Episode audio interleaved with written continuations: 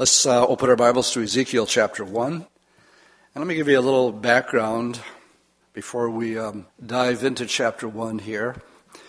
Uh, this morning we begin a brand new book of Ezekiel. Uh, Ezekiel would have been a contemporary. In other words, he lived during the same period of time as Jeremiah. Jeremiah now is going to be in Jerusalem. Ezekiel is with the captives up in Babylon. Daniel would be living at the same time. He's also in Babylon as sort of a prime minister, chief administrator next to Nebuchadnezzar. And Ezekiel's primary calling was to encourage, reprove the captives who are in Babylon that they were going to stay there for 70 years. Now, there were false prophets that were saying, don't worry about a thing. Um, Jerusalem had not yet been totally destroyed. So the false prophets were telling the people, we're going home. Don't worry about a thing. Ezekiel contradicted um, the false prophets by saying, you better settle in because for the next 70 years, you aren't going anywhere. And as we finished just finished the book of Jeremiah. We know that's exactly what happened. They were 70 years in cap- captivity. So the way the book starts is like none other. Um, Ezekiel is called the Son of Man exactly 100 times. Not 101, not 99, but exactly 100 times. He is called the Son of Man. Of course, the Lord Himself is the only other one who referred to Himself as the Son of Man. Now, as we dive in this this morning, I'd like to divide this study into four different sections. We'll look at chapter one by itself, the four living cherubim, or the creatures. Um, that'll be number one. If you're taking notes, number two will be what the creator of all things, what is he really concerned about? What is he really interested in? That'll be number two. Number three, with his concerns, how is he going to accomplish his purposes, his will? And the answer to that is by u- using human instruments like me, just like you, um, that have to be equipped. And that's one of the reasons we're here this morning is to get better equipped so that we can uh, be more effective as we share with people this book.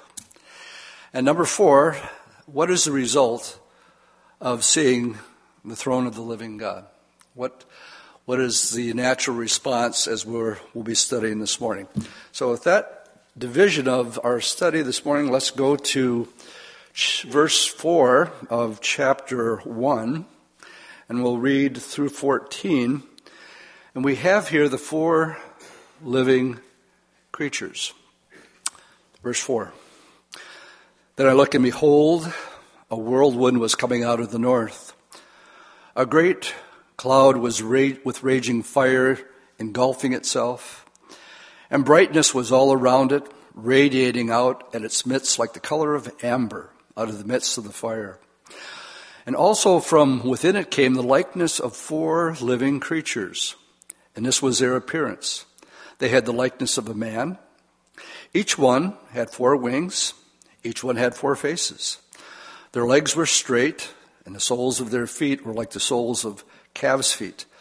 They sparkled like the color of burnished bronze, and they had hands of a man under their wings, on their four sides, and each of the four had faces, four faces and wings. Uh, their wings touched one another. The creatures did not turn when they went, but each one went straight forward. And as for the likeness of their faces, each had the face of a man. Each of the four had the face of a lion. On the right side of, of the four had the face of an ox on the left side, and each of the four had the face of an eagle. And thus were the faces. Their wings were stretched upward, two wings of each one touched one another, and with two they covered their bodies. And each one went straight forward, And they went wherever the Spirit wanted to go, and they did not turn when they went. And as for the likeness of the living creatures, their appearance was like burning coals of fire, and like the appearance of torches. Fire was going back and forth among the four living creatures. The fire was bright, and out of the fire went lightning. And the living creatures ran back and forth in appearance like the flashing of lightning. Wow. So, with um, this first explanation of the fur, they're called Zoa in Revelation chapter 4, and that's where I'm going to have you turn next. So, turn in your Bibles to the book of Revelation. We find them also described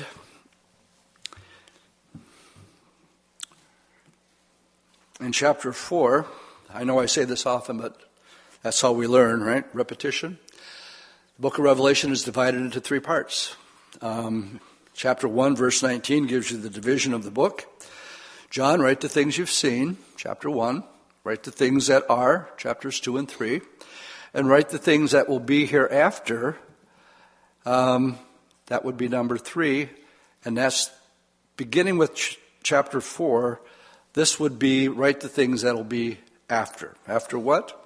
after the things of the church. So, um, in verse 1, John is taken to heaven. And after these things I look, and behold, a door standing open in heaven. And the first voice which I heard was like a trumpet speaking to me, saying, Come up here, and I will show you things that must take place after this. Immediately I was in the Spirit, and behold, a throne set in heaven and one sat on the throne. And he who sat there was like a jasper and a sardius stone in appearance. And it was a rainbow around the throne in appearance, and it was like an emerald. And around the throne were 24 thrones, and on the thrones I saw 24 elders sitting clothed in white robes, and they had crowns of gold on their head. And from the throne proceeded lightning, thunders, and voices. And there were seven lamps of fire burning before the throne that are the seven spirits of God. And before the throne there was a sea of glass like crystal. And in the midst of the throne and around the throne were the four living creatures, full of eyes in front and in back. And the first living creature was like a lion, and the second living creature was like a calf. And the third living creature had the face of a man. And the fourth living creature had the face of a flying eagle. And the four living creatures, each having six wings, were full of eyes round and within. They did not rest day or night, saying, Holy, holy, holy, Lord God Almighty, who was and who is and who is to come. And whenever the living creatures gave glory and honor and thanks to him who sat on the throne, who lives forever and ever, then the 24 elders would fall down before him who sits on the throne and worship him who lives forever and ever. And they would cast their crowns before the throne, saying, You are worthy, O Lord, to receive glory and honor and power. For you created all things, and by your will they exist and they were created. Let's turn from here to Ezekiel chapter 10. And what we're trying to do here is dispel. Sometimes when we have a, a Bible study, you'll find a contradiction, only to find out it's not a contradiction, but just probably added information. Such is the case here because as we do a parallel study from Ezekiel 1 to Revelation 4, and then we read the same creatures in chapter 10 of Ezekiel, verse 14. Instead of an ox, we have the face of a cherub. So we say, which is it? Is it an ox or is it a cherub? Let's, let's read it. Verse 14, chapter 10. Now, each one of these creatures or cherubim, each one had four faces. The first face was like a face of a cherubim and the second, the face of a man, and the third, face of a lion, and the fourth, the face of an eagle. And you, you say, okay, Dwight, which is it? Is it a cherub or is it an ox? Um, I commissioned Mary so that I could keep going. I said, I want you to do a word study on Ezekiel 1:10, Revelation 4:7, and Ezekiel 10:14. And this is what we came up with. There is no contradiction at all between the three passages. But when you dig a little bit and do a word study, um, if you look at what it says here in Ezekiel 10, verse 14, it said, cherub that had a face resembling an ox, and the literal wording there was the face of a cherub that had a face like an ox. And um, that dispels the mystery of why there's a cherub instead of an ox in chapter 10. So we have um, this in chapter 1, chapter 10, and then in Revelation chapter 4 and 5. Um, after the cherubim, they seem to be eternally connected, yet set apart from what's called the wheels. Now, for that, you need to turn back to chapter 1, verses 15 through 21. I've read, um, you know, the, the articles of, about the flying saucers in Ezekiel. and um, they say because it resembles a wheel in a wheel that it's actually talking about flying saucers. And this is where the Bible talks about flying saucers. This is not a flying saucer. These are part, they're living beings that are connected. We're going to read that the spirit of these creatures actually are in the wheel. And I can't even begin to describe this because we are talking um, multi-dimensionalism here because we go we have these creatures moving all straight forward at the same time. And we have to have multi directions to be able to pull that off. How fast are they moving? At the speed of the lightning. So every time there was a thunder and lightning these things are flashing back and forth multi dimension and, um, and with them as we're going to read now with these four creatures we don't find them talked about in revelation this is the only place in Ezekiel that talks about the four wheels. Let's pick it up in verse 15. Now I looked at the living creatures, behold, a wheel was on the earth beside each living creature with its four faces. And the appearance of the wheels and their works was like the color of beryl, and all four had the same likeness. The appearance of their works were as it were a wheel in the middle of a wheel. And when they went, they went toward any one of four directions. They did not turn aside when they went. And as for their rims, oh, they were so high. They were awesome. And their rims were full of eyes all around the four of them, like the cherubim with the four faces were covered with eyes in and without. And when the living creature went, the wheels went beside them. And when the living creature was lifted up from the earth, well, the wheels were lifted up. And wherever the Spirit wanted to go, they went. Because there the Spirit went, and the wheels were lifted together with them, for the Spirit of the living creature was in the wheels. When those went, these went. When those stood, these stood. When those were lifted up from the earth, the wheels were lifted up together with them, for the Spirit of the living creatures was in the wheel. How awesome is that? Trying to describe this. And then the noises and what's not mentioned here, but is mentioned in Revelation with all this going on, back and forth, the lightning. Also, they're continually saying, Holy, holy, holy. They don't rest day or night, declaring the holiness of our God as an awesome God.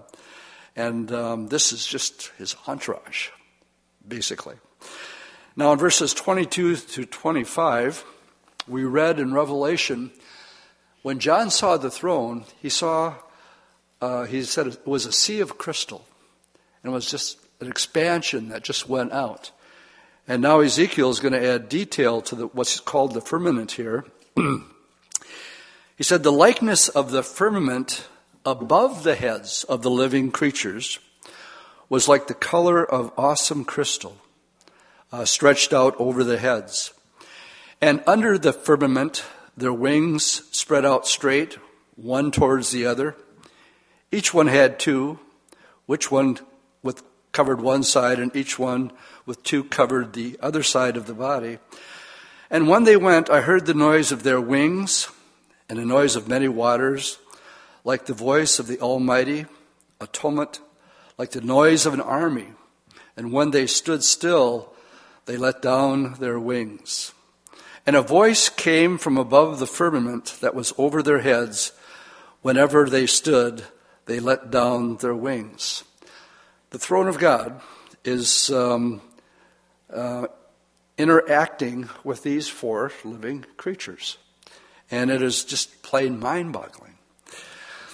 Elisha was surrounded by his enemies. And um, his water boy came in and said, Master, Master, our enemies got us completely surrounded. And Elijah wasn't really worried about it.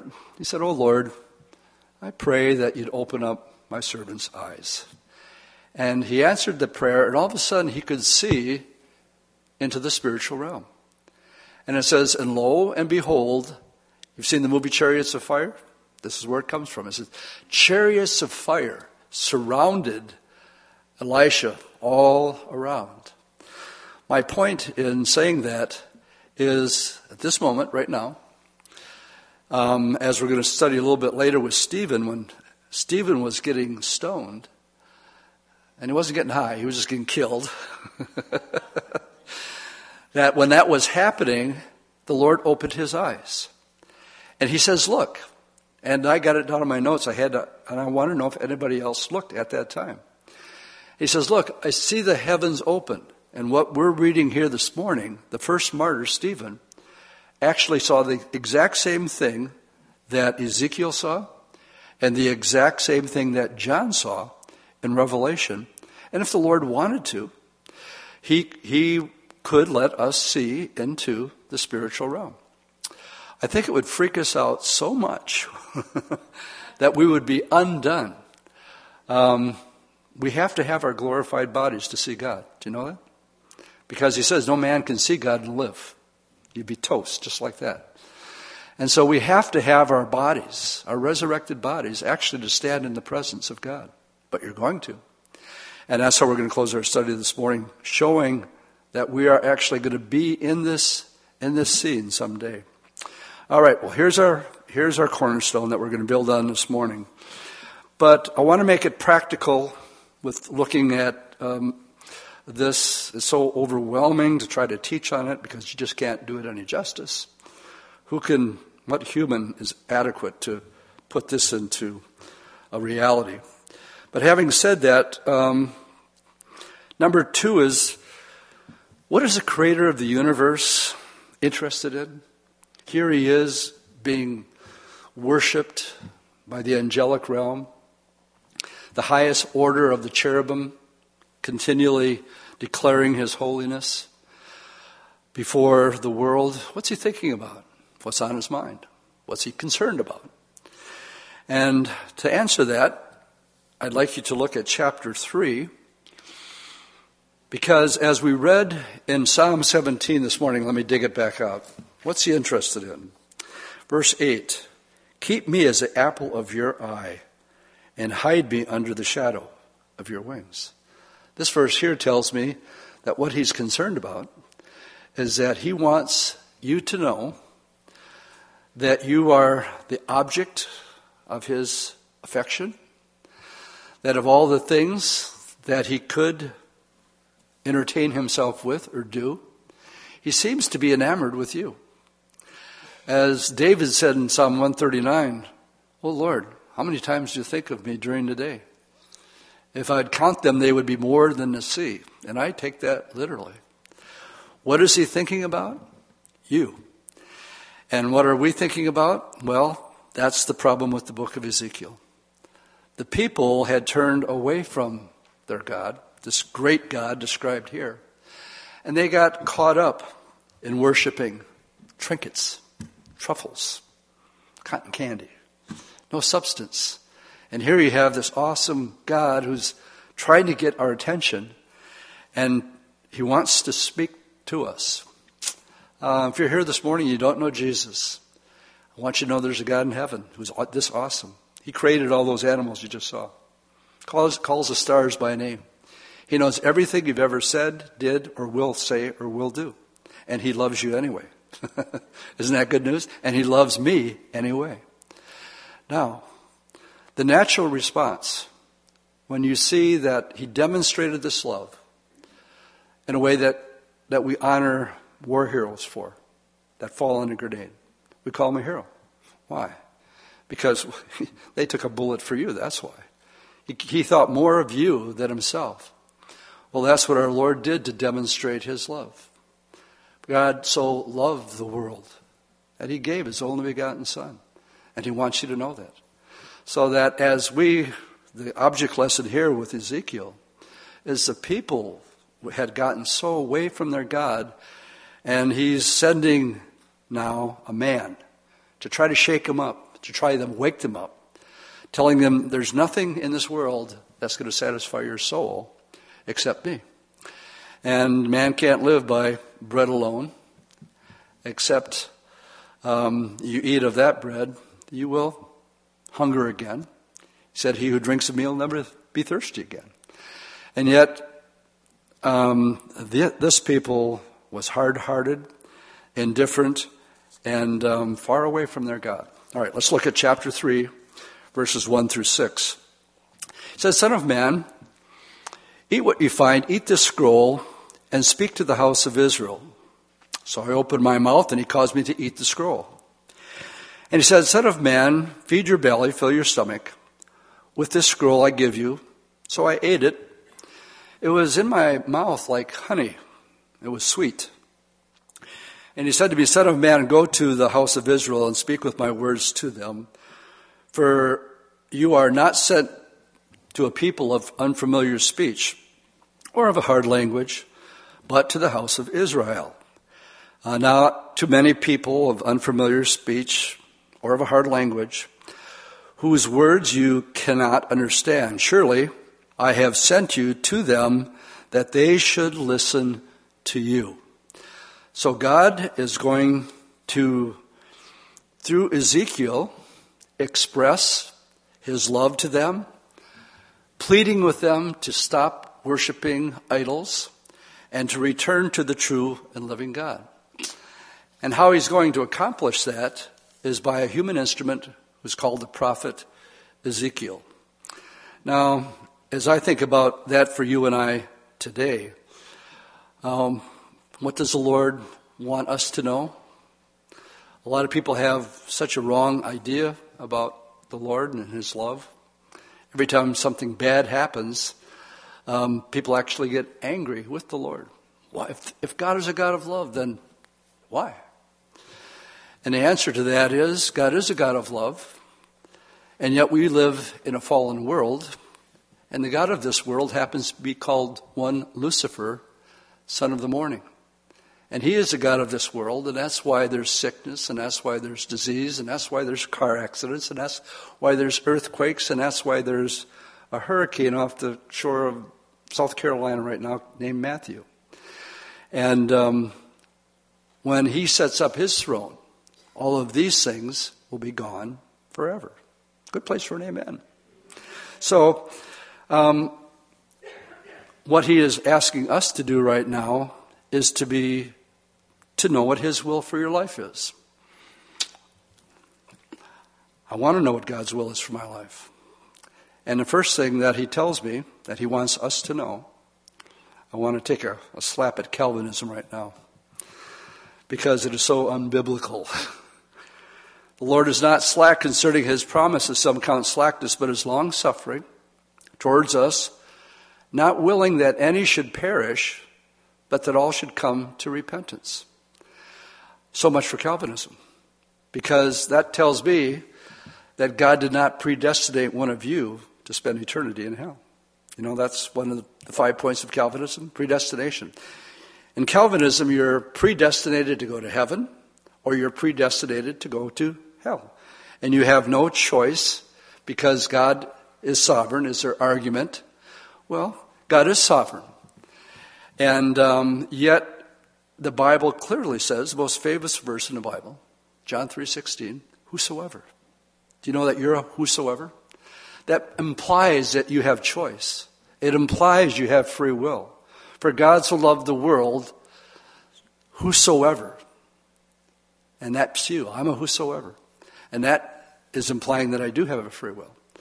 But God wants you to know that He's not willing that any should perish. He says, I, I find no pleasure in the judgment. He'll bring judgment because He is just. Another good place for an amen.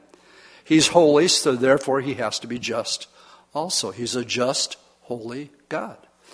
And if you don't repent and receive the free gift that you cannot earn, that you do not deserve, that He has given freely, and He wanted out, by the way. He said, Father, if there's any other way that you can save this world, except me going to that cross, and that's what I vote for. But He said, Nevertheless, not my will be done. But Father, what is your will? Well, it was Passover that day, and Jesus was the Passover lamb. He was fulfilling the Passover. And he went to the cross and he provided what I like to call the great exchange that he who knew no sin became sin for you and me that we might receive the righteousness of God. Now, that, my friends, is a good deal. He takes all my sin, and then on top of it, he gives me his righteousness. Now, let me talk to the person if you ask them, Are you going to heaven? And if you're going to heaven, how do you know you're going to heaven? And this idea that I'm a good person, that has to be dealt with first. You are not a good person. Say that out loud. I am not a good person. Amen. You are not a good person. The rich young ruler. Lord, you're good. No, there's none that's good. Well, there's got to be, there's got to be some good in here somewhere. No, none.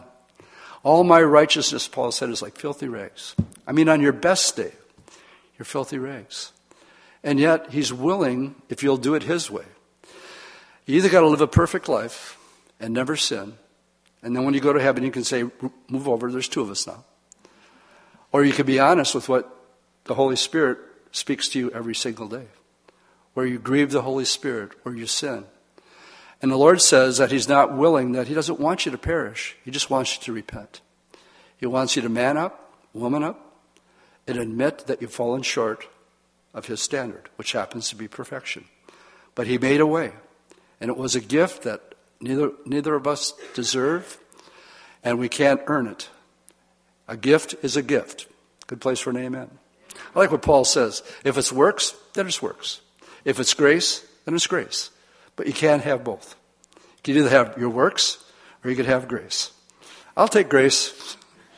Grace for me, Lord, please. Please don't give me what I deserve. Don't want that. It was all taken out on the cross. But you have to acknowledge your sin, and you got to be honest about it. And God knows, you know, these eyes. I think about the eyes all over the cherubim. We call it the omnipotence, all powerful omniscient, all knowing. And it's demonstrated, I think, my guess, Lord will show us someday, with these cherubim, with their eyes. What's that all about? All over them, inside and out, in the wheels, inside and out. The all knowing, the all seeing God. He knows everything that you've ever done.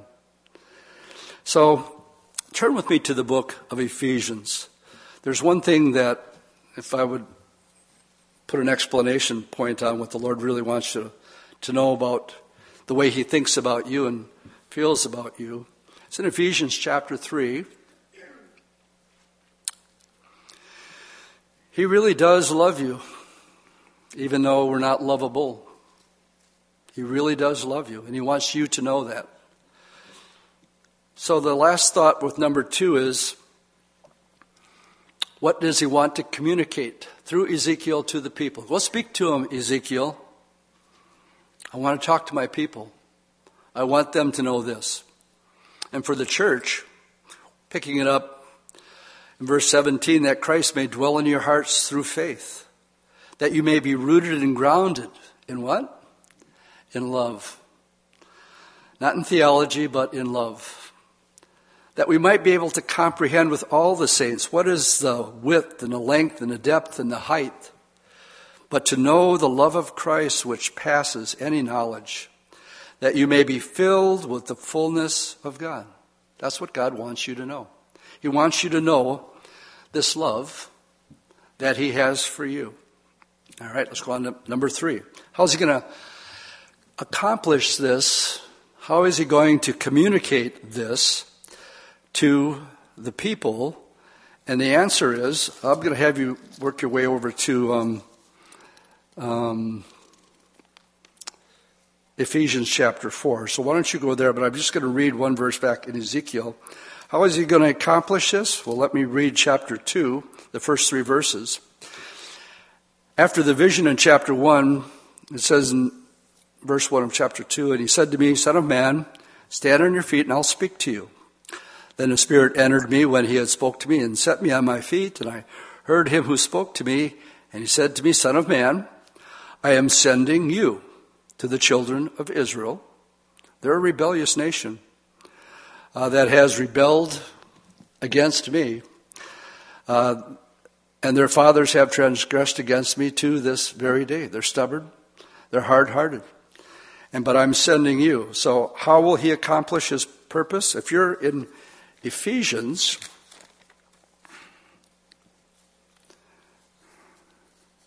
yeah, Ephesians chapter 4. I should have this marked. Yeah, here it is. Ephesians chapter 4. Now, this week, the Lord is going to bump you into somebody who's not born again, who's um, have, has not had their sins forgiven, and it's going to be a divine appointment. And when the, the Bible talks about being instant in season and out of season, actually know what that means? That means that we're to be flexible, and the Lord has permission to interrupt your schedule. Are you with me? The Lord has permission when you sense something's coming down with the Lord that you're, you're able to switch gears just like that and go, okay, Lord, I'm, I'm heads up, antennas up. and what's going on here? Because I have an opportunity. Now, how you proceed next depends how much you know this book. He wants to draw from you. He wants to use you. But he will honor his word, and his word will never return void. My opinion, my speculations, will always return void, but this book will never return void. So now you find yourself getting equipped. Let's read Ephesians chapter 4. So, I read it in verse 9. When he ascended, that's when Jesus went to heaven, what does it mean that he first descended into the lower parts of the earth? Well, what does that mean? Well, I have a little bit more time in second service, so I didn't do this in the first. But for three days and three nights, he was in the heart of the earth. And he set the captives free. That was prophesied. And then he took the keys in Revelation when it says, I have the keys here of, to hell and death. Well, where to get the keys of hell? In hell. He took them. He, he now has them for his own. And he who descended is also the one who ascended above all the heavens that he might fill all things. In John 14, Jesus said, It's absolutely necessary that I go home. Because if I don't go to heaven, then I can't send the Comforter or the Holy Spirit back. So that's in verse 11. When he fills all things, then he himself will give some to be apostles. Well, that means that when the Holy Spirit comes, he's going to give gifts to people so that the body of Christ could be better equipped to do the work of ministry. Let's read it. And he himself gave some to be apostles. I personally believe the, the apostles were eyewitnesses, and to be an apostle, you had to be an eyewitness. Um, so I don't believe uh, that particular one is around anymore because I believe he had to be an eyewitness to the resurrection. However, prophets, evangelists, some pastors, and teachers. I think if you're a pastor, you have to have the gift of teaching. It has to go along with it. Primarily, what we do at Calvary is we don't preach because we're here to teach. Let's read the rest of it for the equipping of the saints for the work of ministry. So here you are taking in a Sunday morning. We're talking about the throne of God. We're talking about our God being just and that he wants to use human instruments to get his message out. Now, if I'm God, I'm saying, why don't you pick one of these cherubim? They would make a big impression. They, they would take one look at this creature and they would believe that you are. Instead, he takes Ezekiel, Jeremiah, the foolish things of the world to confound the wise. And he puts his spirit in that person, and then he uses that person to build up another person's faith. That's exactly what 1 Corinthians 14 says. So, we come to church, study God's Word, we leave a little bit more informed, a little bit more equipped to do what? To do the work of ministry. You know what your ministry is? Whatever God's Word says, where, wherever you were when you got saved, remain. What does that mean, remain? It means if there's a calling on your life to go into ministry, to go to Africa, my good friend Pat on his way back to Africa. This is where his heart's at now. But God called him to go to Africa. a lot of people feel real guilty. Oh, maybe I should be in Haiti or maybe I should be in Africa. And they have this guilt complex. No. Unless the Lord says Haiti or Africa, then my Bible says remain where you are, bloom where you're planted, minister to that those people that are in your sphere of influence. How many friends that you have that, that still aren't saved? Those are the ones he wants you to work with, but you have to be equipped to do it. Good place for an amen. Got to be equipped to do it. All right, let's go back, look at our last point this morning, and that is what is the response, number four, of one who sees Number four, the result of seeing the true and living God. Turn with me to Isaiah, Isaiah chapter 6. Switch a couple things around here from the first study.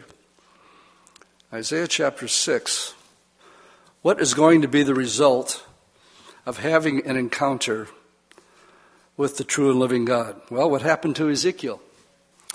Well, he fell on his face and um, twice, once in chapter 1, verse 28, he fell on his face. In chapter 3, verse 32, he falls on his face. John on the island of Patmos sees Jesus, he falls on his face. Stephen, when they were stoning him, he was ready to die. And it says that he saw the heavens open and he saw the Son of Man standing at the right hand of God. And he cried out with a loud voice, saying, Look up. And I had to stop right there, and I wondered if anybody did. Did anybody look up? My second thought is, did they see anything if they did look up? Stephen said that he saw the Lord standing at the right hand of God, and they stoned Stephen as he was calling out on God, saying, Lord Jesus, receive my spirit.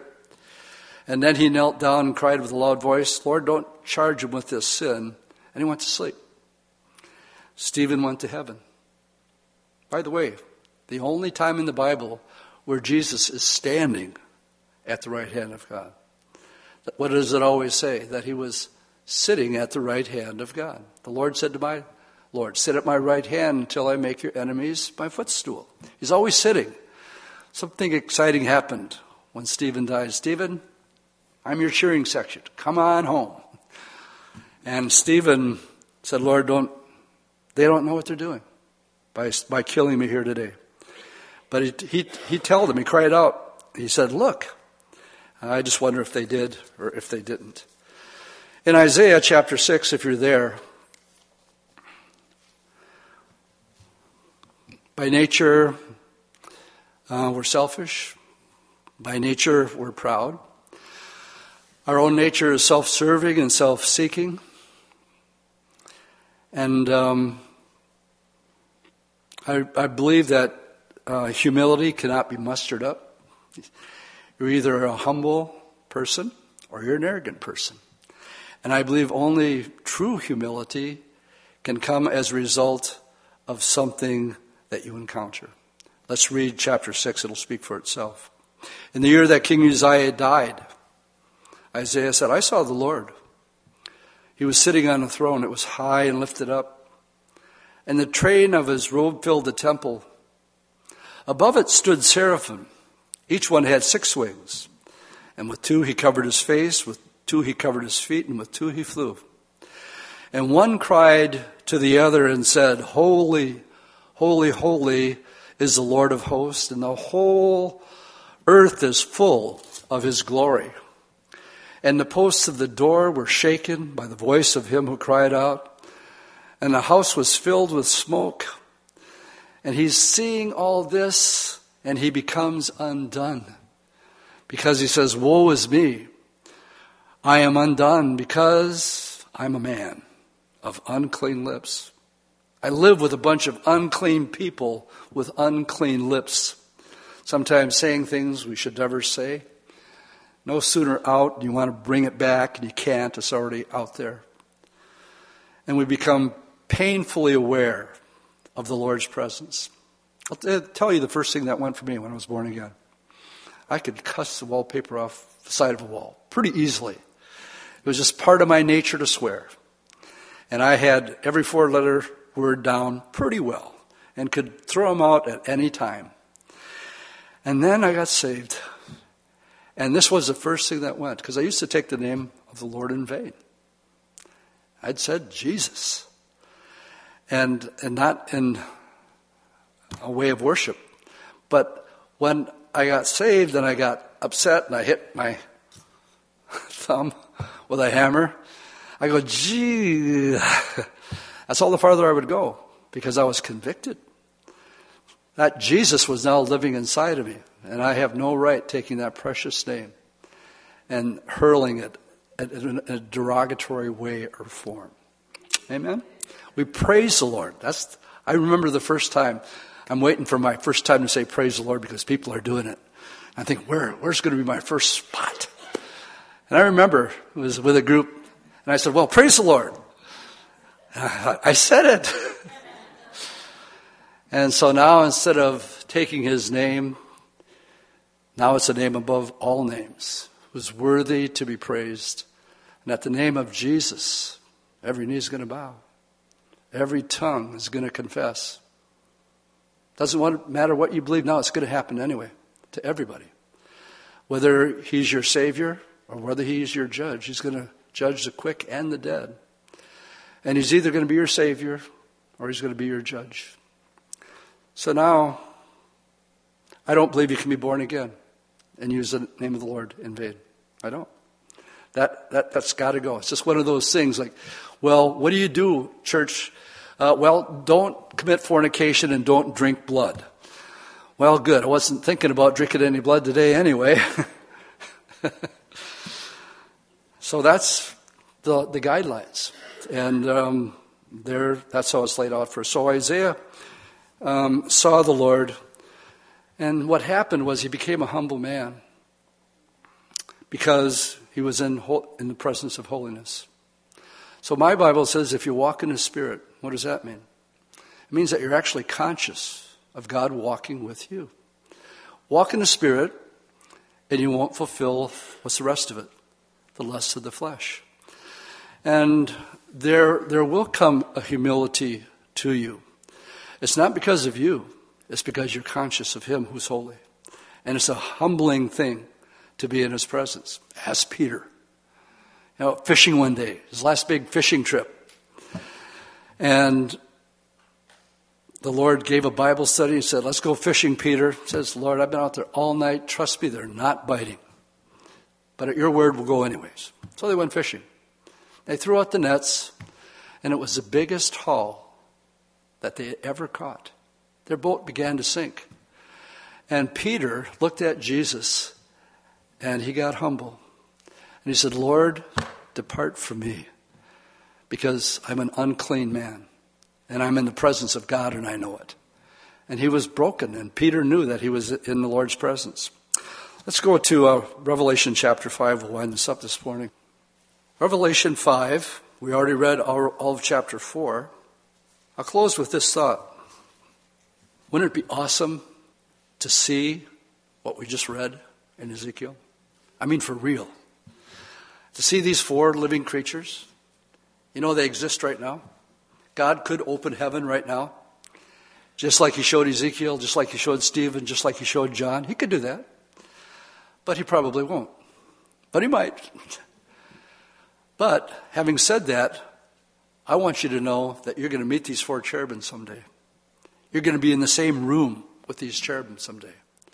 That's what Revelation 5 is all about. You see, I believe the rapture took place in Revelation 4, verse 1. John is taken to heaven. Well, it's interesting that the church is in heaven too at this time in chapter 5. And you say, Dwight, where do you see that? Well, if you look at verse 9 of chapter 5, there's this people singing this song that only the church can sing. Angels can't sing it, cherubim can't sing it, only saved sinners can sing it. So in verse 9, they're singing a new song. Here are the words, we'll learn the chorus later. You are worthy to take the scroll, to open its seals. Why? Because you were slain, and you have redeemed us to God by your blood. Out of every tribe, tongue, people, and nation. And you have made us kings and priests to our God, future tense, and we shall reign on the earth. Well, they're in heaven right now. The tribulation, we got to go through from 6 to 18. But after the tribulation is over, the Lord sets up his kingdom. What are you going to be doing? Some people think, oh, heaven, who wants to float around in some cloud and play a harp and see these Michelangelo fat little cherubims? Gang, that's not what it's about. You're going to have responsibility. That's why he told the parable of the stewards. If, he said, if you're faithful just in a little bit right now, just a little, just be faithful. Hang in there. Keep, keep going. When my time comes and I set up my kingdom, I'll notice that that guy over there, he was faithful in little things. I can trust him. So now I'm going to have him be over much. Here, we're told we're going to reign as kings and priests. When? Well, for, we know what we're going to be doing for the first thousand years. Evidently, we have administrative roles in the kingdom. That's what a king and a priest does. They interact with the Lord, and we will reign and rule with him. Clear enough? Clear enough. Then he says in verse 11, I looked and I heard the voice of many angels around the throne, the living creatures, that would be the Zoa, the cherubim, and the elders, and the number of them was 10,000 times 10,000 and thousands of thousands. That's like 100 million angels that are around the throne. And boy, this has got to make a noise. They're all saying at the same time, million, millions of angels, Worthy is the Lamb who was slain to receive power and riches and wisdom and strength and honor and glory and blessing. And every creature which is in heaven and on the earth and under the earth, such as are in the sea and all that are in them, I heard saying, Blessing and honor and glory and power be to him who sits on the throne and to the Lamb forever and ever. Then the four living creatures said, What'd they say? Amen. And the 24 elders fell down. What does that tell me? Well, we're in the room with these guys. Will you ever see this? Would you like to see what Ezekiel saw? Oh, yeah. And you're going to see my favorite verse in the Bible, Revelation 22 4. And they shall see his face. There was a gal named Marge Schneider, and I'll close with a quote from her. She wrote a song once, Lord of Glory. And in the song is this lyric. She says, I don't want to see angels. I don't want to see angels. I just want to know you, Lord, like I should. I thought it was a great line. I don't want to see angels. And when we look at and consider the four cherubim, yeah, it's going to be awesome to see these incredible creatures that all they do for all eternity is declare the holiness of God. Well, that'll be pretty awesome to see them. But it pales in comparison to know that the Bible says God is love and that He actually has a face. You ever wonder what the face of love looks like? I know that we can't have these bodies and behold Him. We have to have new ones.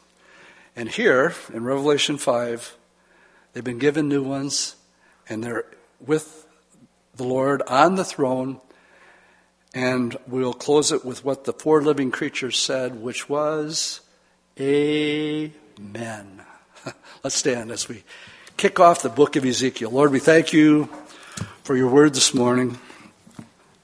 Lord, how inadequate I feel as we try to describe this chapter. And yet you told us, eyes have not seen, neither has ear heard the things that you've prepared for those that love you. So we don't fully grasp, Lord, all that you have for us now. But by faith, Lord, we're being equipped a little bit more every day as we get into your word and we see that it's really about your kingdom and not about ours. So, Lord, we pray, as your word tells us to, to seek first your kingdom, and where our heart is, that is where our treasure will be also. So, Lord, we give you our heart, and we look forward to seeing you face to face. In Jesus' name, amen.